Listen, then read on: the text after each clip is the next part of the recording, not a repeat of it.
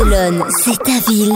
Equinox, c'est ta radio. Les news de Barcelone sur Equinox Radio. On parle moto à Barcelone avec toi, Cham. Barcelone est la ville européenne avec le plus de motos par habitant. C'est la conclusion d'une étude de l'Institut des sciences et technologies environnementales et du département de géographie de l'Université autonome de Barcelone.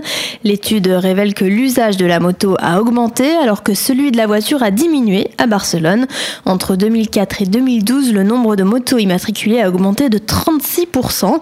Les motos représentent aujourd'hui 22% du parc automobile de la ville. Les Barcelonais utilisent la moto pour la facilité et la rapidité, pour éviter les bouchons et les problèmes pour se garer.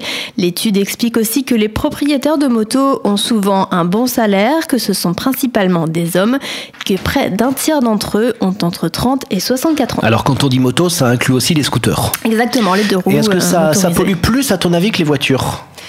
J'imagine que ça dépend de- des motos, des marques, de l'ancienneté aussi. Parce qu'il y, a les- il y a les véhicules électriques qui polluent moins que les véhicules à, à gasoil, mais les motos, elles sont toutes à essence. Il n'y a pas de moto électrique. Mhm. Mais si, euh, des scooters motos- électriques. Oui, des scooters. euh, C'est c'est vrai avec Hugo d'ailleurs. Exactement. Voilà, qui était passé euh, sur C8, qu'on salue Voilà. au passage. C'est une entreprise, une start-up hein, qui a développé un système de location à la minute de scooters électriques Par- qui par- ne pollue pas. Par contre, il y a une pollution sonore de fou avec les motos, les mecs qui font vibrer les moteurs, c'est c'est Oui, il y en a qui les trafiquent aussi. hein. Oui, voilà, ça, non, ça c'est les mobilettes.